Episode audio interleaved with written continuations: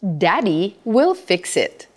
Ganun na lang ang frustration ni Austin nang matabig niya ang amusement park set na binuo niya ng tatlong araw gamit ang 1,300 Lego bricks. Napaiyak ito nang sa isang iglap lang ay gumuho ang pinaghirapang masterpiece.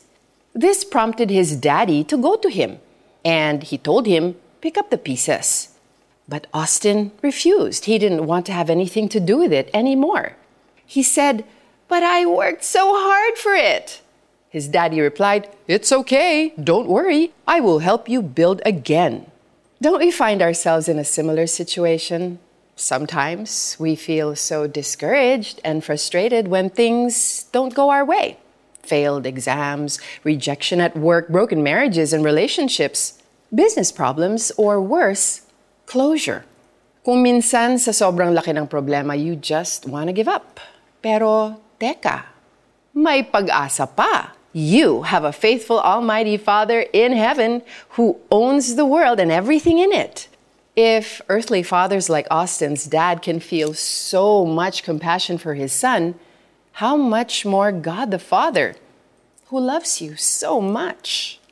Jesus said, If you then, though you are evil, know how to give good gifts to your children, how much more will your Father in heaven give good gifts to those who ask him?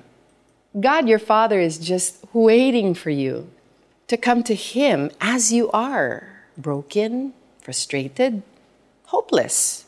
You may be suffering as a consequence of sin or as a victim of unfortunate circumstances, but in all these, the God of all grace, who has called you to his eternal glory in Christ, will himself restore, confirm, strengthen, and establish you. Be assured that Daddy God can fix your broken life. Come to him. He will never turn you away. Let's pray. Father God, I know you see my brokenness. I surrender everything to you. Have your way in me, Lord. In Jesus' name, amen. And now for our application. What needs restoration in your life? Is it your relationship with God, your health, family relationships, finances? Whatever it is, ask your Heavenly Father to help you. And if He asks you to do something, no matter how difficult, obey. You can trust His wisdom and love.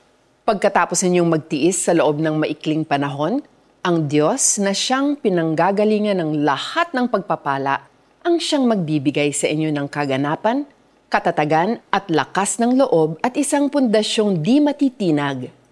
Siya ang tumawag sa inyo upang makibahagi kayo sa kanyang walang hanggang kalwalhatian kasama ni Kristo.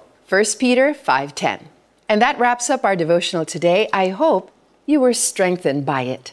My name is Joyce Burton Titular. Thanks for watching.